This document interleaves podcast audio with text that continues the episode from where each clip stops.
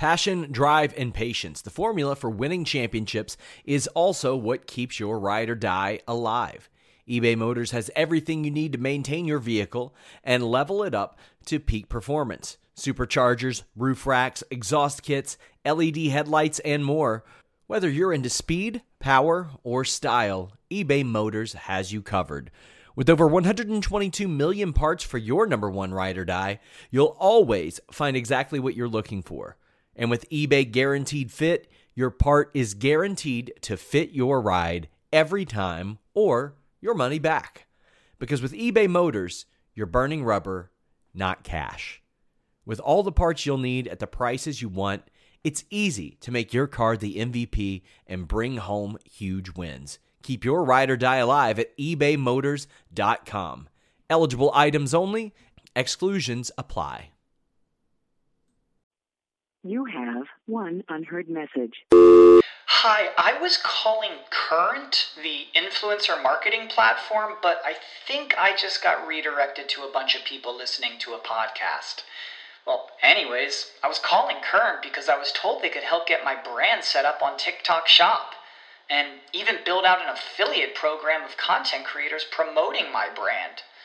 And even have those content creators go on live streams and promote my product there. Wow, I could really use Current.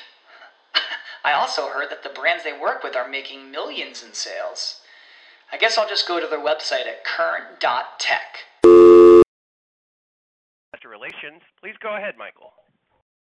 Thank you, and good afternoon, everyone. Welcome to WWE's second quarter 2021 earnings conference call. Leading today's discussion are Vince McMahon, WWE's Chairman and CEO, Nick Khan, WWE's President and Chief Revenue Officer, Stephanie McMahon, WWE's Chief Brand Officer, and Kristina Salen, WWE's Chief Financial Officer. Their remarks will be followed by a Q&A session. We issued our second quarter earnings release earlier this afternoon and have posted the release, our earnings presentation, and other supporting materials on our website. Today's discussion will include forward-looking statements. These statements reflect our current views, are based on various assumptions, and are subject to risks and uncertainties disclosed in our SEC filings. Actual results may differ materially, and undue reliance should not be placed on them. Additionally, the matters we will be discussing today may include non-GAAP financial measures. Reconciliation of non-GAAP to GAAP information is set forth in our earnings release and presentation, which are available on our website. You should note that all comparisons are versus the year-ago quarter, unless otherwise described. Finally, as a reminder, today's conference call is being recorded, and the replay will be available on our website later today. At this time, it's my privilege to turn the call over to Vince. Thank you, Michael. As you know, we generated solid second quarter financial results as we focused on fan engagement and increasing efficiency in our content production. We have positive trends, and they're evident in the demand for our live event ticket sales, as well as our television ratings and digital consumption. Live events that have aired uh, through July 26th have been at close or at full capacity. Uh, we have advances for our live events that look excellent, uh, including, I might add, SummerSlam, which will be the largest SummerSlam event we've ever had here in the United States. Television ratings uh, for our initial shows are up significantly. First time we played before a live crowd would be uh, 16 on July 16. It was up a 42% increase uh, in the 1849 demo, which is extraordinary. Raw up 15% as well. In the quarter, we implemented certain organizational changes that will also increase efficiency and our content production. I'll let Kristina give you a little bit more information on that. Looking ahead, we believe we can take advantage of the evolving business environment as we always have. Build engagement, develop new business, we will drive growth. Kristina. You want Nick? Yeah. All right, go. Thank you very much. Thanks, Vince. Appreciate it, and thank you everyone for calling in. Nice to speak with you all again. Uh, as always, we'd like to start with some industry perspective. In our last earnings call, we discussed how earlier this year, the NFL, NHL, and Major League Baseball realized substantial increases in the rights fees for their licensed programs, even with lower linear television ratings. The NFL saw a media rights increase of 79%. The NHL more than tripled its media rights AAV, and Major League Baseball is getting a higher per game rate as part of its new Disney deal. The second quarter was another busy quarter with deal activity. A number of rights holders closed media rights deals that saw substantial increases for their product, both in their home market as well as in other territories. Also, in this quarter, we saw a number of private equity firms invest in sports teams, primarily based on the assumption that there is growth opportunity yet to be realized for their media rights. On today's call, I would like to briefly run through a few of these deals and outline how the economics reinforce our view that the marketplace, both domestic as well as international, continues to place a premium on live content. Additionally, Steph and I would like to touch on the growth opportunity that exists in our sponsorship segment. We will end by updating all of you on a number of WWE deals from this quarter that have led to new revenue streams. The top Spanish soccer division, LaLiga, closed an eight-year deal with Disney in the United States with an estimated AAV of 175 million, which represents a 35% increase from their prior deal with beIN. Wimbledon recently announced its 12-year extension with Disney in the U.S. and a three-year extension with the BBC in the U.K. Both deals saw significant increases.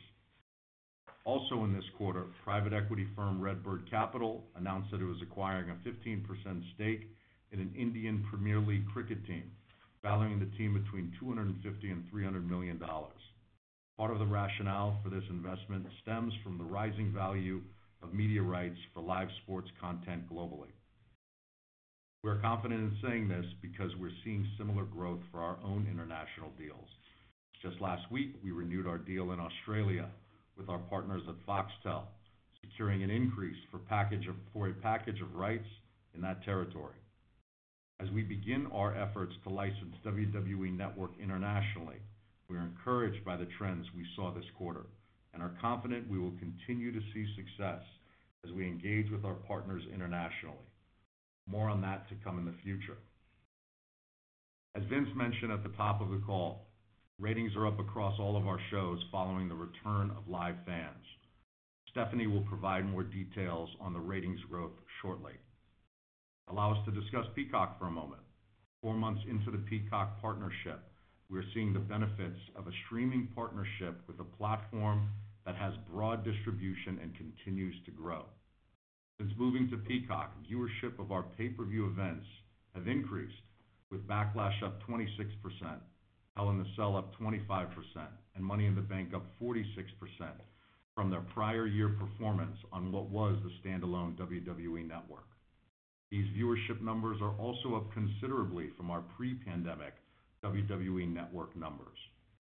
As you recall, when we announced the Peacock deal, we said one of the key reasons for the partnership was to bring the WWE product to a wider audience than those subscribed to WWE Network. We expect viewership of WWE to continue to increase, particularly as Peacock grows its base of users. We also wanted to discuss our return to live event touring with you. As many of you know, we made our return to live event touring on Friday, July 16th, with SmackDown on Fox from Houston, Texas. One nuance to note here, this was not a return to live events for us. We held live events with fans via video screens throughout the pandemic. Not one week of production missed. So Again, this is really our return to touring with live fans. Felt great for the fans, for our superstars, and for our business. Normally, we won't walk you through the specifics of events. However, today, allow me to give you a taste of how our live events are performing. On Friday, July 16th, at the Toyota Center in Houston, Texas, we sold out. This event was the highest grossing non-pay-per-view event in WWE history in Houston. Our merchandise sales for that night, almost 50% greater than they were for our last event in Houston. Please keep in mind that these merchandise figures come off of a phenomenal e-commerce sales period throughout COVID. Two nights later, at Money in the Bank on Sunday, July 18th at Dickies Arena in Fort Worth, Texas, we sold out. This event was the highest grossing non-WrestleMania event in WWE history in the Dallas-Fort Worth area. Our merchandise sales for that night, almost 100% greater than they were for our last event in the area. These two arenas sold out prior to John Cena's surprise return at the end of the second show, the end of the Money in the Bank show, that is. The very next night, Monday, July 19th, at American Airlines in Dallas, just down the road from Fort Worth, we had our highest paid attendance in Dallas in over three years. Our merchandise sales for that night, almost 50% greater than they were at our last 2019 event in the Dallas-Fort Worth area. Our next live event, SmackDown, this past Friday from Cleveland. This event was our highest grossing non-pay-per-view gate in WWE history in Cleveland. Our merchandise sales for that night, over 60% greater than they were at our last event in Cleveland. That same night, this past Friday, we also made our first-ever appearance for either our Raw or SmackDown brands at a music festival in the U.S. Rolling Loud, the preeminent hip-hop music festival, which was in Miami. Over 230,000 paid attendees over the course of that three-day event. Two WWE matches, including our SmackDown Women's Champion, Bianca Belair, coming off of her and Sasha Banks' ESPY win for Best WWE Moment in front of over 75,000 fans on Friday night, almost all under the age of 25. We saw strong merchandise sales there as well. The next night, we held our first non-televised live event since the pandemic from Pittsburgh. This was the highest grossing non-televised live event gate in WWE history in Pittsburgh.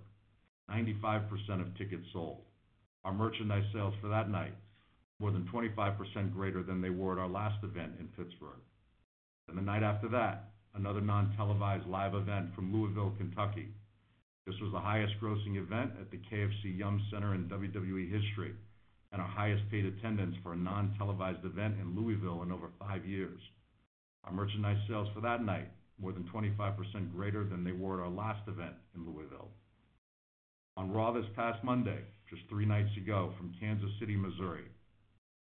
This is our highest grossing WWE non-pay-per-view event in Kansas City in 14 years.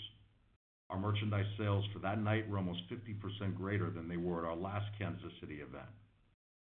Also in the quarter, we added the ability to purchase merchandise via our app for in-venue pickup or to be shipped from the venue to any location you choose. Also, as you may recall, as part of our 2021 live events calendar, we announced that SummerSlam would be taking place for the first time from an NFL stadium, from Allegiant Stadium in Las Vegas on a Saturday night, August 21. Saturday is a new night for us in terms of a pay-per-view event. Without a main event or even a card announced, we have sold over 40,000 of 45,000 tickets and will have a record gate for a non-WrestleMania event. From Rolling Loud, which I previously mentioned, Bianca Belair also announced with Atlanta Hawks superstar Trae Young that we will be having a New Year's Day pay-per-view this January 1. Again, a Saturday from State Farm Arena in Atlanta, Georgia. Atlanta expects over 300,000 visitors for New Year's weekend. New Year's Eve is a Friday this year. The College Football Playoff Championship games are on that New Year's Eve, December 31st Friday date. The NFL, which traditionally goes on Saturday nights when the college football regular season has ended, is not going on Saturdays late season with its new 18-week regular season. So we saw what we think is an opening on the sports calendar, and we believe ticket sales and viewership will both be indicative of that. Look for us to announce the rest of our 2021 calendar and most of our 2022 pay-per-view calendar shortly. Another area where we are growing and believe we will continue to grow is our sponsorship business. Stephanie and our global sales and sponsorship team have delivered over 20 new and existing sponsors so far in 2021, with many of them blue-chip companies, and executed on a number of innovative activations that really only can be done by WWE. We're bullish on this segment, and we're confident brands looking for unique ways to reach consumers will see our record of success and seek us out. One thing to note, we announced our first-ever ring announcer competition on TikTok, sponsored by Pure Life Water, where anyone can submit how they would announce one of our superstars on their ring walk. The winners will be the ring announcers for a match at SummerSlam. So far, there have been over 9 million views of the TikTok announcement and thousands of submissions. Stephanie will have more on sponsorship and a few other items shortly. As we look ahead to SummerSlam, we're planning our second NFT drop, leading into SummerSlam, this time with John Cena. This follows our successful NFT launch with The Undertaker at WrestleMania. As you are all aware, NFTs, trading cards, memorabilia, all incredibly popular right now. With our wholly owned intellectual property, we are uniquely positioned to capitalize on this growing business. Last, we announced this past Monday that we partnered with Jason Blum and Blumhouse on our first scripted dramatic miniseries, The United States of America vs. Vince McMahon, which will tell the story of the federal indictment of our founder and CEO by the United States Attorney's Office in the Eastern District of New York. The 30th anniversary of that not guilty verdict and acquittal was just last week. We're excited for this story to be told. At this point, allow me to turn the call over to my colleague, Stephanie McMahon. Thank you, Nick. This is an exciting time for our business. Although we don't know precisely what the future holds, the return to our live event touring positions us at an inflection point in terms of our potential fan engagement and financial performance. As Nick mentioned, we returned to live event touring with fans in attendance on July 16th for the first time in well over a year.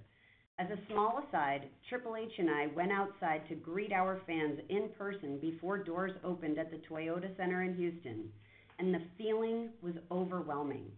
It was akin to a giant family reunion, and we welcomed everyone home with open arms. And the energy and excitement has only picked up, especially with the return of one of our biggest superstars, John Cena, kicking off what we have branded the Summer of Cena, taking us into SummerSlam. Our partners, NBCU and Fox, supported our return with different campaigns airing across their respective platforms and programming. From a production standpoint, WWE applied key learnings and techniques from producing virtual and physical television to upgrade our audio and visual experience, including the use of a 40-foot tall by 80-foot wide state-of-the-art curved LED display for superstar entrances. In addition, we are utilizing Epic's Unreal Engine 3D creation tool to generate a wide variety of augmented reality elements and surroundings, bringing our superstars to life in ways we have never done before.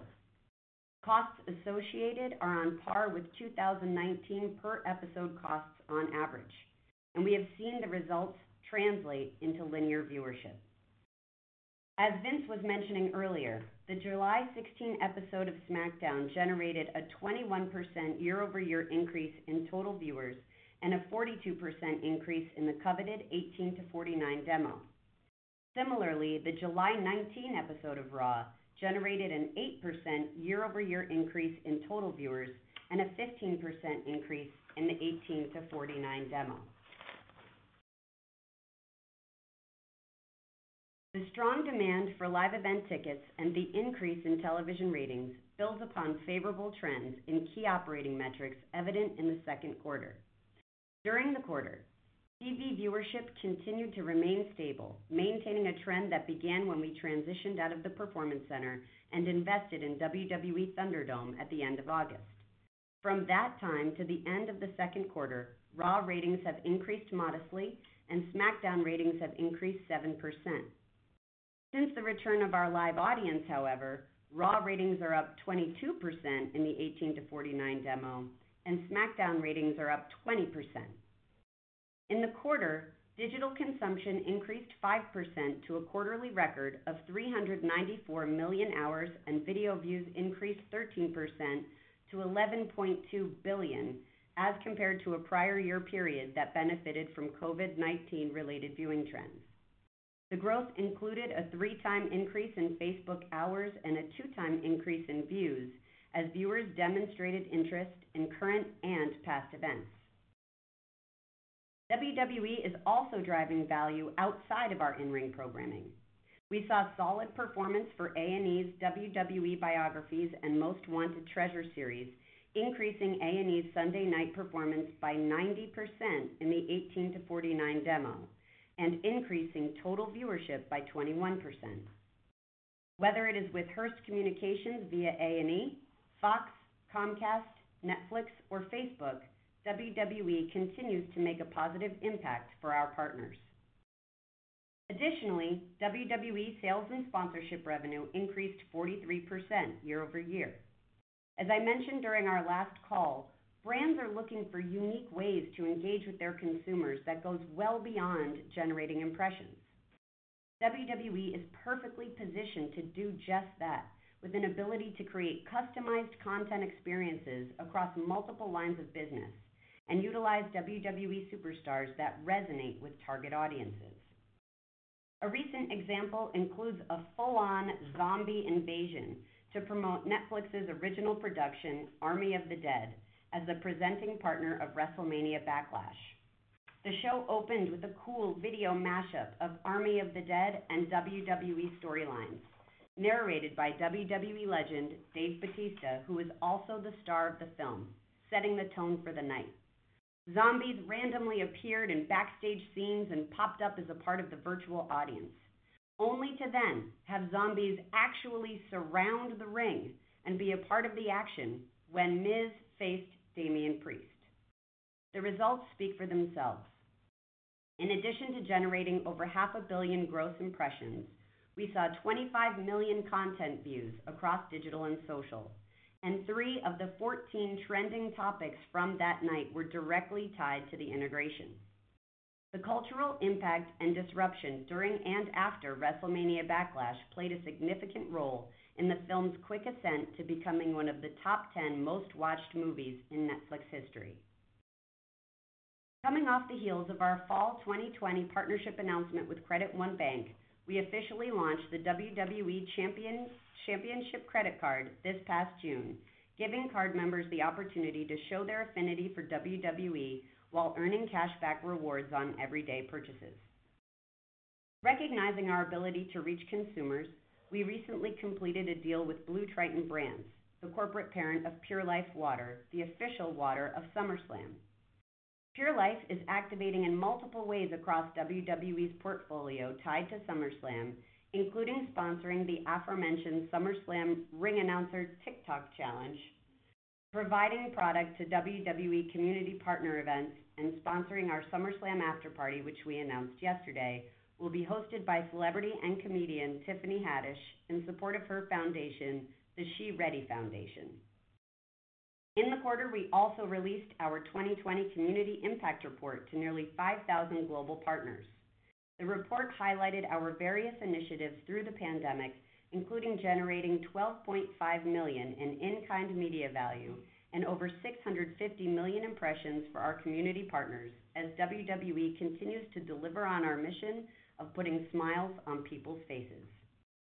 In our view, WWE is well-positioned to continue to elevate our brand, grow our business, and engage new and existing consumers across media platforms. And now I'll turn the call over to our CFO, Kristina Salen.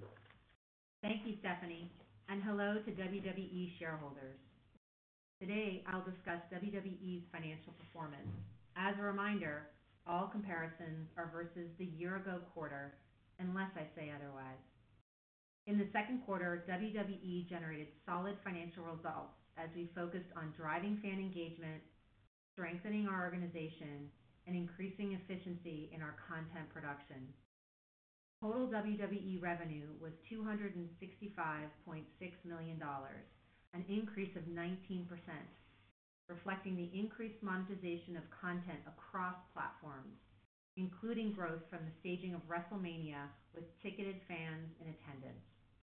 Adjusted OIBDA declined 7% to $68.1 million, primarily due to higher television production expenses associated with the staging of WWE ThunderDome and, to a lesser extent, WrestleMania at Raymond James Stadium, both of which were produced in our Performance Center a year ago. In addition, adjusted OIBDA was impacted by increased personnel expenses as our employees fully returned from furlough by the end of 2020. Finally, during the quarter, we combined WWE's television, digital, and studio teams into one organization for a more unified content strategy and more streamlined content production. The related severance expense of $8.1 million has been excluded from adjusted OIBDA as a material non-recurring item. To review the second quarter performance in more detail, let's turn to slide three of the presentation, which shows revenue, operating income, and adjusted OIBDA contributions by segment. Looking at the WWE Media segment, adjusted OIBDA was $86.2 million, a decline of 5%, as increased revenue and profits from WWE's licensing agreement with Peacock and the escalation of core content rights fees were more than offset by increased production expenses.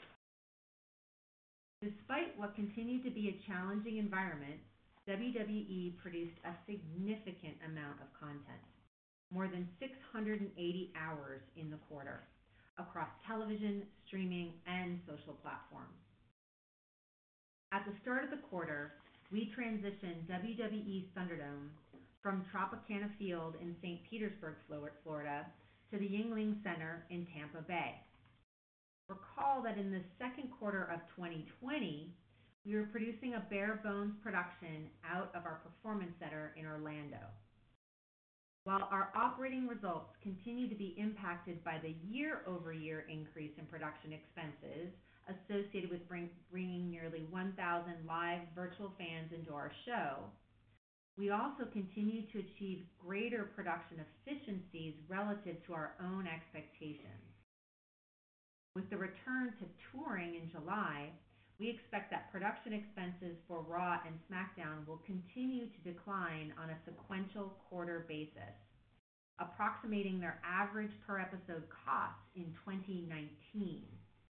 This is a tremendous feat from our television production team, which created the award-winning ThunderDome environment using state-of-the-art technology, all while producing shows every single week throughout the pandemic with a constant eye on efficiency. Now let's turn to WWE's live event business on slide five of the presentation. Live events adjusted OIBDA was $1.1 million, increasing $5.3 million due to an 8x increase in revenue with the staging of WrestleMania. This premier event entertained ticketed fans and an audience of over 50,000. Recall that in the year-ago quarter, we staged no live events with ticketed fans. As we have said, we are thrilled by the return of regular ticketed events. Currently, for our announced touring schedule, we anticipate ticket demand and profit per event that is at least on par with 2019. The improved performance reflects heightened consumer demand and a more analytic, efficiency-oriented approach by our live events team in the scheduling, routing, and staging of our events. Looking at WWE's Consumer Products segment on slide six of the presentation, adjusted OIBDA was $8.4 million, growing 4% due to a change in product mix as higher royalties from the sales of licensed toys and increased merchandise sales at our WrestleMania venue were nearly offset by lower e-commerce. The modest decline in sales on our e-commerce site, WWE Shop, reflected a tough comparison to strong COVID-related sales in the prior year quarter. As a reminder, in the second quarter last year, and in each quarter through year-end 2020, growth in e-commerce revenue nearly offset the absence of venue merchandise revenue due to the cancellation of live events. In previous earnings calls, we have discussed how the introduction of new products, such as new toys, title belts, and mobile games, have generated growth in WWE's Consumer Products business. This quarter, I'd like to focus on how we're applying technology to enhance product sales. During the quarter, we introduced a new branded app at WrestleMania for pre-ordering merchandise. The app enables our fans to order merchandise before as well as during the event, and to pick up merchandise at a specific location within the venue. This means that at key upcoming events, such as SummerSlam, we can expand the sales window and increase sales volume without significantly increasing the number of transaction sites. Now let's turn to WWE's overall cash generation, as shown on slide seven of the presentation. During the quarter, WWE generated approximately $13 million in free cash flow, declining $54 million, primarily due to the timing of collections associated with network revenue and, to a lesser extent, lower operating performance. During the second quarter, WWE returned approximately $28 million of capital to shareholders, including $19 million in share repurchases and $9 million in dividends paid. To date, more than $177 million of stock has been repurchased, representing approximately 35% of the authorization under our $500 million repurchase program. As of June 30, 2021, WWE held approximately $443 million in cash and short-term investments. Debt totaled $220 million, including $198 million associated with WWE's convertible notes. The company has not drawn down on its revolving line of credit and estimates relative debt capacity of approximately $200 million. And finally, a word on WWE's business outlook. In January, WWE issued adjusted OIBDA guidance of $207. You have one unheard message. Hi, I was calling Current, the influencer marketing platform, but I think I just got redirected to a bunch of people listening to a podcast. Well, anyways, I was calling Current because I was told they could help get my brand set up on TikTok Shop and even build out an affiliate program of content creators promoting my brand. And even have those content creators go on live streams and promote my product there. Wow, I could really use Current. I also heard that the brands they work with are making millions in sales. I guess I'll just go to their website at current.tech. Save big on your Memorial Day barbecue, all in the Kroger app. Get three pound rolls of juicy 80% lean ground beef for $3.49 a pound with a digital coupon. Then get select varieties of flavorful Powerade, Body Armor Super Drink, or Arizona tea for 77 cents each, all with your card. Shop these deals at your local Kroger today, or tap the screen now to download the Kroger app to save big today. Kroger, fresh for everyone. Prices and product availability subject to change. Restrictions apply. See site for details.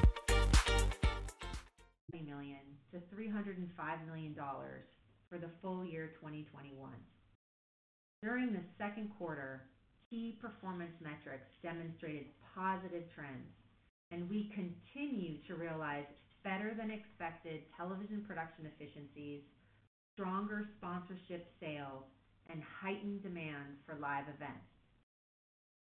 However, we are not adjusting full year 2021 guidance at this time, given ongoing caution regarding the potential impact of COVID-19 and its variants on WWE's operations. For the third quarter 2021, we estimate adjusted OIBDA will decline. Incremental profits from the return to live event touring and the growth of content rights fees will be more than offset by increased television production and other operating expenses. As a reminder, the majority of the third quarter of 2020, we remained in our performance center in Orlando, Florida, the site where we have the lowest production costs. We did not move into WWE's Thunderdome until the end of August 2020. So, Beginning in the fourth quarter of 2021, we expect more favorable year-over-year comparisons of television production expenses, as well as sustained profits from our return to touring.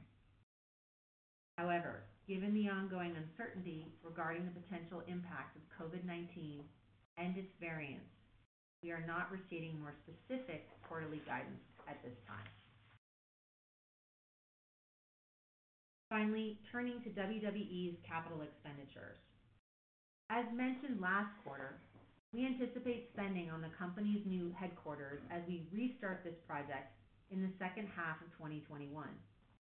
For 2021, we've estimated total CapEx of $85 million-$105 million to begin construction, as well as to enhance WWE's production and technology infrastructure. The increase in capital expenditures for 2021 reflects the acceleration of certain construction spend, as the overall cost of construction has not materially increased. The total net cost of the company's new headquarters through completion and net of tenant incentives, tax credits, and other capital offsets is estimated within a range of $160 million-$180 million. In the second quarter, WWE generated solid financial results as we prepared for WWE's return to live event touring. Positive trends in WWE's key performance metrics and expectations of sustained performance reinforce our belief that continued innovation can enhance WWE fan engagement and drive the value of our content and products. That concludes our remarks, and I'll turn it back to Michael. Thank you, Kristina. Uh, Operator Keith, we're ready for questions. Uh, please open the line. Thank you. Ladies and gentlemen, if you'd like to ask a question, please signal by pressing star one on your telephone keypad. If you're using a speakerphone, please make sure your mute function is turned off to let your signal to reach our equipment. Again, star one for questions. We'll pause a moment to assemble the queue. We'll take our first question from David Karnovsky with JPMorgan. Please go ahead. Oh, thank you. Um, Nick, uh, you've been uh, really accurate with your predictions on the sports rights landscape, including the college conference news we saw this week. Um, as you noted, soccer rights generally have seen uh, an uptick in value as they're utilized by streaming. Um, I'd love your perspective on what's driving this and maybe where you believe the value proposition of WWE is similar. Hey, how you doing? Just so I can repeat it back to you, it was a little uh, shaky, uh, the audio on this end.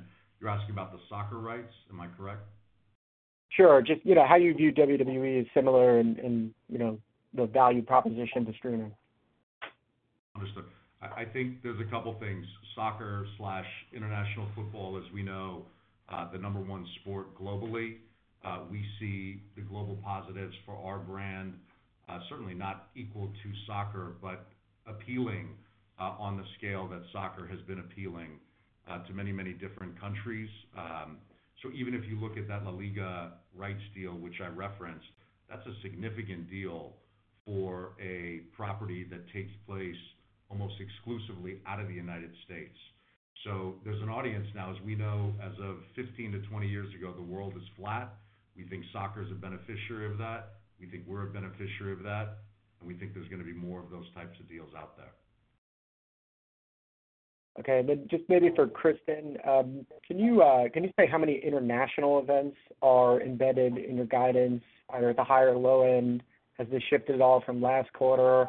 And then at the start of the year, I think you had said you know, the pandemic was sort of a 15%-20% overall impact to the guide. Uh, just curious to know if those figures would kind of roughly hold at this point.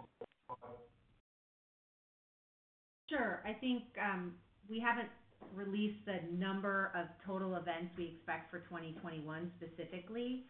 Um, we have said that our guidance um, does include large-scale international events as well. I can tell you that we're forecasting the level of events for the second half of 2021 to be at or below what we uh, had in the second half of 2019. Right now, we have um, about 35 events on sale through the end of September. And as Nick mentioned, we'll be announcing um, the remainder of our second half 2021 schedule shortly, um, and those events uh, will go on sale. Okay. And anything on the pandemic impact? I'm sorry, go ahead. Sure. It was just at the beginning of the year, you had kind of called out a 15%-20% impact to the guide from the pandemic. Just curious if you have an update on those figures or if that is still roughly in the ballpark. I think that's roughly in the ballpark. And again, that was based on 2019, uh, making assumptions about what the expectation would have been uh, uh, from 2019 into 2020. It's purely a forecasted number as opposed to an actual number. Um, but yes, we haven't changed what we thought the impact in 2020 was. Thank you. We'll take our next question from Curry Baker with Guggenheim Securities. Please go ahead. Hey, thanks for the question. Uh, so on sponsorship, I was wondering if you guys could maybe help us size what you see the opportunity is Um, over the next two to three years. Uh, I don't know if you can put brackets around it, but maybe help us think the areas for increased monetization on sponsorship and maybe the ultimate opportunity there. Um, that would be great. Absolutely. And thank you, Curry. This is Steph. Um, it's uh, tough to give uh, projections in terms of just how much we believe this business can grow, but we do believe that there is significant upside. We have already seen it tracking. Um, and we have the opportunity now to really fully engage with Peacock across sponsorship as more opportunities open up later in the year, um, and also across digital and social. Um, there's a ton of opportunities for us from a content production standpoint and really to bring our sales and sponsorship partners throughout all of our lines of business. So we do look to see a continued positive trend. Great. Uh, thanks. And then one quick one, this might be for Nick. Um, is there any update on the uh, MENA TV rights deal? Um, are you guys still in conversations or just anything new to add there? Yes. And by the way, Curry, I think last time it was a four-pound compound question, uh, which I think we answered completely. So we appreciate you breaking them up the way you did this time. Getting um, more concise. Yep. Yeah. Thank you. Thank you. Uh, on the MENA rights, Vince, myself, others are still deep into it. We remain optimistic on the entire situation and uh, hope to have some good news shortly. Great. Thanks, guys. Thank you. We'll take our next question from Eric Handler with MKM Partners. Please go ahead. Thanks. Good evening, and appreciate the question. Um, Nick, we'll start with you. Uh, Wondering if you could talk a little bit more about your out-of-ring TV production plans. Uh, specifically, you know, as you move forward with this, how many do you have a goal of how many hours you're looking to create with different programs? Are you pre-selling these so you don't have any financial risk? And are you looking at these as profit centers rather than just you know, promotional tools? Yeah. We thanks for the question, Eric. Yes to all of that at the end, meaning profit center, promotional vehicle, brand extension. I think we see scripted and unscripted television uh, as all of that. Uh, Steph went through the uh, ratings on the A&E eight-part series and on the memorabilia show there. Look for more of that from us.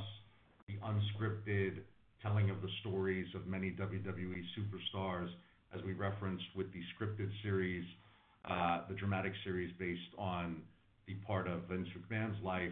Look for more from us in the scripted space uh, that we're already out to the marketplace with, and hopefully we'll have good news on soon. Great. Kristina, uh, just a question for you on the new headquarters move. Um, how are you looking at the CapEx cadence as you look into 2022? When does that start to decline? And then the previous plan was to sell the existing headquarters and the uh, off-site production facility that you had in Stamford. Is that still a goal, and how much could that offset some of the CapEx increase? Sure thing, uh, Sure thing, Eric. And just to add a little bit to Nick's comments and to put a finer point on it, we don't. Um, our expectation is not to take financial risk in the way that a studio would, or a television studio would, or a movie studio would with regard to production expenses on our uh, um, out-of-ring content. Um, uh, with regard to HQ, I think a great way to look at it is you know, our our budget has not changed, just the pacing of it has changed. So we've pulled forward expenses that we thought um, we would uh, be making in 2022. We're making them in 2021, primarily because of supply chain. I'm sure it's not lost to anyone on the call Um, that supply chains are a bit backed up. And so in order to meet our timeline, we need to order some materials sooner, um, so that they arrive on time when we need them in 2022. Um, we anticipate right now moving in uh, to our new HQ in fourth quarter of 2022. We've already broken ground uh, in June. We're very excited for that. Um, and so that means that as we move through 2022, we'll see CapEx start to taper down. Um, and also in part because we've pulled forward some of that 2022 CapEx into 2021. With regard to your question, yes, you know, we own. we're very fortunate to own three buildings um, uh, here in Stamford that house our corporate headquarters, our television production, and our digital production studios. And our anticipation is, in, you know, in, in once we've moved in um, to sell these buildings, um, and uh, there is a tremendous amount of demand for Stamford commercial Stamford commercial real estate. So, um, we're confident about our ability to sell those buildings in the future. Does that answer your uh, your questions, Eric? Perfectly. Thank you very much. You're welcome. We'll take our next question from Brandon Ross with LightShed Partners. Please go ahead. Thanks. First, just kind of a follow-up to Curry's question on sponsorship. Um, so I just wanted to drill down on the timing of when you expect to start to see real growth. I think in Q2, sponsorship was down very slightly compared to 2019. Um, with the return to touring, should we see that step function up right away, or does that um, kind of come in time as you explore new opportunities? And then I have a follow-up. Uh, thank you, Brandon. So in terms of sales and sponsorship, the return to live events absolutely increases the excitement and energy with our fans, the opportunity to engage. Of course, there's, you know, the the financial upside as well. But that has not stopped us from growing the sales and sponsorship business, again, up 43% year-over-year. Um, you know, and yes, that is due to a COVID time period, but we've seen significant increases uh, across our business, and we can we expect to continue to see that growth throughout the end of the year and moving forward, obviously. Great. And then, um, I guess one for for Vince. Um, AEW seems to be making, um, you know, some significant investments in their roster and has gained in viewership, especially in the demo. Was wondering how you currently view them as a competitor, and um, do you feel you need to counter their investment with additional investment in your own roster since you could eventually be competing for media rights? Or could it be a situation um, like we saw back in the day um, where uh, rising tides lift all boats? Well, it's certainly not a situation where rising tide because uh, that was when Ted Turner was coming after us and with all of the Time Warner's assets as well. That was a different situation. Um, AEW is where they are. I don't really know what their plans are. I know what our plans are. I don't consider them a competition in the uh way that I would consider WCW back in the day. Not anywhere near close to that. Uh, and uh, I'm not so sure what their investments are as far as their talent is concerned, but um, perhaps we can give them some more. Brandon, I can add one thing to that, if that's okay. This is Nick speaking. Sure. I think the way we always look at these situations, you know, we're it's sort of like a horse race where the horse has blinders on.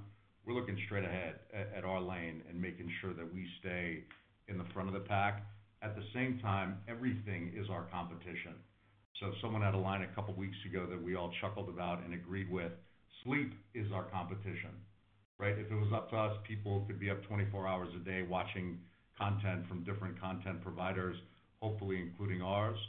So we don't look at any organization, uh, particularly as competition, yet we see everything uh, as competitive with what we're trying to do in terms of eyeballs. I think it was Reed Hastings who said that Netflix competed with sleep. Um, You're exactly right. Thank you guys very much for the uh, answers. We'll take our next question from Ben Swinburne with Morgan Stanley. Please go ahead. Hi, good afternoon. Um, Kristina, I wanted to come back to your comments about uh, production, TV production efficiencies, which have been, I think, better than expected for a number of quarters. And you also talked about live event profitability, you know, being strong, uh, looking forward compared to, say, 2019. When you put all that together, it seems like the expense outlook is is is both, you know, good and and getting more predictable. And so I guess I had a couple questions along those lines. You know, one is is is the lack of an increase in full year guidance around uncertainty largely a revenue comment, uh, or are there still questions about expenses that you guys are thinking through? And then number two, longer term, as we try to think about earnings power for the company, um, are you now at a point where when the revenues rebase back to where they were, you can sort of talk about margins relative to what we saw in prior periods because you've got now a little more confidence and visibility into the company's ability to produce at a certain cost level, et cetera? I'd love any uh, context you could share on that. Sure thing, Ben. Thank you for the thoughtful question. I think, um, you know, starting with the last part too, uh, Uh, first about our long-term earnings power. You know, as I mentioned in my comments, as we exit the year, as we move into the fourth quarter, uh, uh, we will see the full power, so to speak, of um, the efficiencies that we've gained in television production expenses on a year-over-year basis. Um, and uh, you know, that we expect to continue as we move into 2022.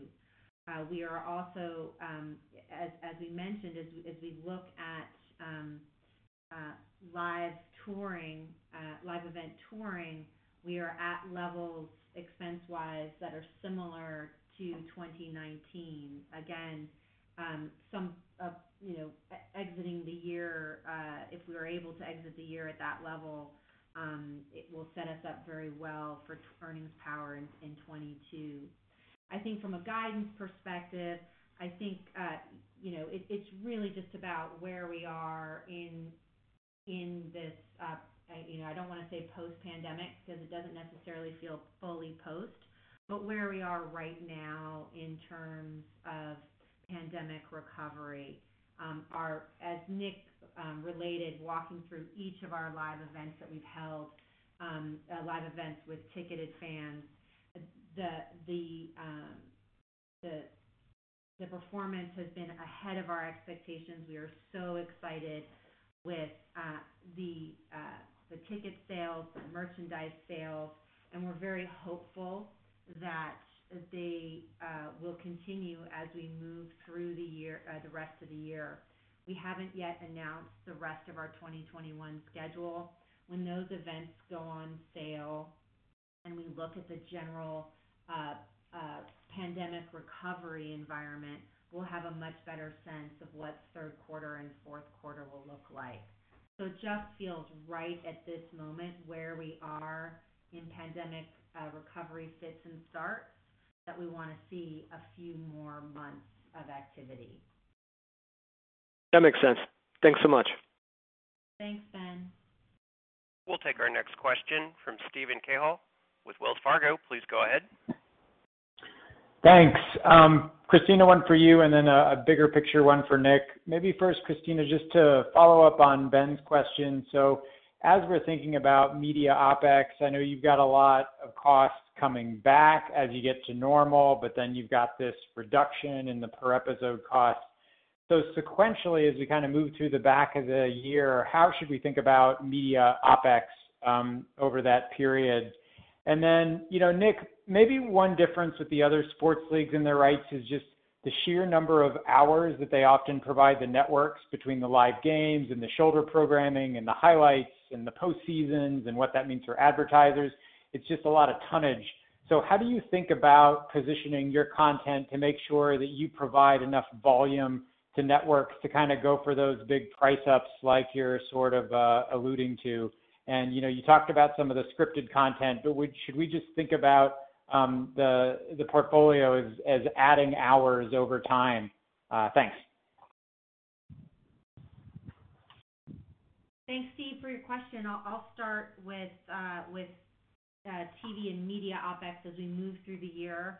You know, uh, the reorg that we mentioned in our comments and in our press release was really about creating a unified content strategy, um, and finding more, even more efficiencies in our content production. So we previously had three organizations: TV production, digital content production, and studio production.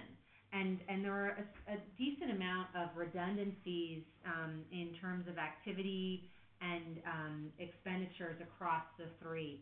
We only made those changes at the end of May, so really deep into the second quarter. Um, so we'll start to see those efficiencies in the third quarter and then and really start to hum in the fourth quarter. So I'm I'm optimistic about continued sequential opportunity in what I would call media um, uh, production OpEx. Um, as it pertains to uh, the per episode cost that I've referenced in the past, um, as it, you know, when we look at Raw and SmackDown, for example, we are now, as I mentioned, at or, very close to 2019 levels. While I, expect there to be continued sequential improvement as we move through the year, uh, because of, the efficiencies um, in combining these three organizations, there was a, uh, step function uh, between the first quarter and second quarter that's not as visible yet, and it'll be even more visible in the third and very visible in the fourth quarter on a per episode basis on a year from a year year over year comparison perspective. Does that answer your question, Steve? It does. I can jump in uh, on the second part. In terms of the tonnage, keep in mind what you already know, Stephen. We go 52 weeks a year, at least seven hours a week. On our pay-per-view weeks, add an additional three to five hours there. Um, and by the way, we're always desirous of developing new content in ring and out of ring, scripted, unscripted, as we talked about and as you asked about. So we think the tonnage requirement, especially with the consistency of the 52-week schedule, gives us, I think, just off the top of my head, it's almost an exclusive position in the marketplace no other sports entertainment property can go like that. We do. I'd like to think we do it well, and certainly there's more of it uh, to come. Great. Thanks. Thank you. We'll take our next question from David Joyce with Barclays. Please go ahead. Uh, thank you. A couple from me, please. First, in thinking about the uh, global opportunity set, um, just recently, it was announced that Univision's investing in Combate Global. So I was wondering what you're seeing in terms of combat sports uh, evolution. Or do, do you think there will be mergers of various sports or out, all, you know, outright acquisitions or joint ventures, or would just be you know a, a, way to maybe have some crossover events to expand uh, your, your fan exposure uh, and engagement? Uh, and then separately, uh, it was announced today that uh, Peacock will be available on the Sky platform for free in Europe. I was just wondering, are you able to tag along with that yet, or do you still have some other agreements that have to expire first in those regions? Thank you. Thank you, David. This is Nick. I think I can address those for you. Um, a couple things on it in terms of uh, Univision and the Wade Davis Group buying a part of Combate, Wade has shown uh, a disposition to MMA. Uh, we really think he was the champion of Viacom buying Bellator uh, when they did that, and he was at Viacom. So I'm not sure that we see any consolidation in the MMA space. I'm sure the UFC guys like their market share position. Viacom is putting what it's putting into Bellator and uh, Combate we just talked about. Uh, it sort of feels like the business model that Vince and company at that time built out Uh, let's have one big global territory in quote-unquote wrestling at that time.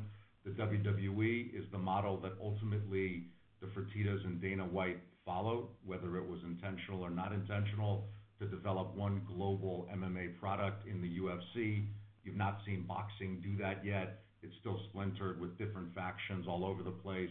Eventually, somebody hopefully comes along and does it there. Uh, but I'm not sure that we're gonna see any consolidation in that space. Um, and the second part of the question, just back to the Univision part. Look, we like any new entrant into the combat space that's well-financed. That's a good thing, we think, for everybody. In the MMA space, all of a sudden it goes from 2/3 to 3/4. In the boxing space, again, you know, all over the map there. In our space, we think, again, we're uniquely positioned with what has been built already and what we're gonna continue to build. Last part of it, the Peacock uh, international situation. Um, it so happens that we're at a good moment in time that all or almost all of the U.S. media conglomerates are looking to go internationally, some globally soon and fast. So with a turnkey existing product, we obviously already have substantial business with Comcast. But with all of these entities, again, a turnkey product, if they want shows in Germany, they don't have to send production trucks over there and license out the rights to something. With us, again, you do a deal with us, and it comes automatically. So we're optimistic on it. We're in the middle of a number of things there, and let's see what we have uh, uh, in the next couple of months. All right. Thank you, Nick. We'll take our next question from Alan Gould with Loop Capital. Please go ahead. Uh, yeah. Thank you for taking the question. Uh, two, one for Kristina, one for Nick. Kristina, can you just confirm that there's plan that the guidance assumes there'll be one large scale format event this year? Uh, our guidance does assume that there will be a large scale international event. Okay. And then for Nick, what do you strategically, what do you see as the next big step function increase in in revenue and value? I mean, the big one obviously was the renegotiation of the U.S. TV rights a few years ago. Is the next big move um, when you start doing combined linear digital deals? Is it sponsorship? What strategically do you see as the next big opportunity? International media rights, sales and sponsorship, as you identified, scripted and unscripted television, as we've talked about. Thank you. Thank you. Thanks, everyone. We appreciate you listening to the call today. If you have any questions, as always, please don't hesitate to contact uh, me, Michael Weitz, or Michael Guido uh, at WWE headquarters. Thank you. Ladies and gentlemen, this concludes today's conference. We appreciate your participation. You may now disconnect. Save big on your Memorial Day barbecue, all in the Kroger app. Get three-pound rolls of juicy 80% lean ground beef for $3.49 a pound with a digital coupon. Then get select varieties of flavorful Powerade, Body Armor Super Drink, or Arizona tea for 77 cents each, all with your card. Shop these deals at your local Kroger today, or tap the screen now to download the Kroger app to save big today. Kroger, fresh for everyone. Prices and product availability subject to change. Restrictions apply. See site for details.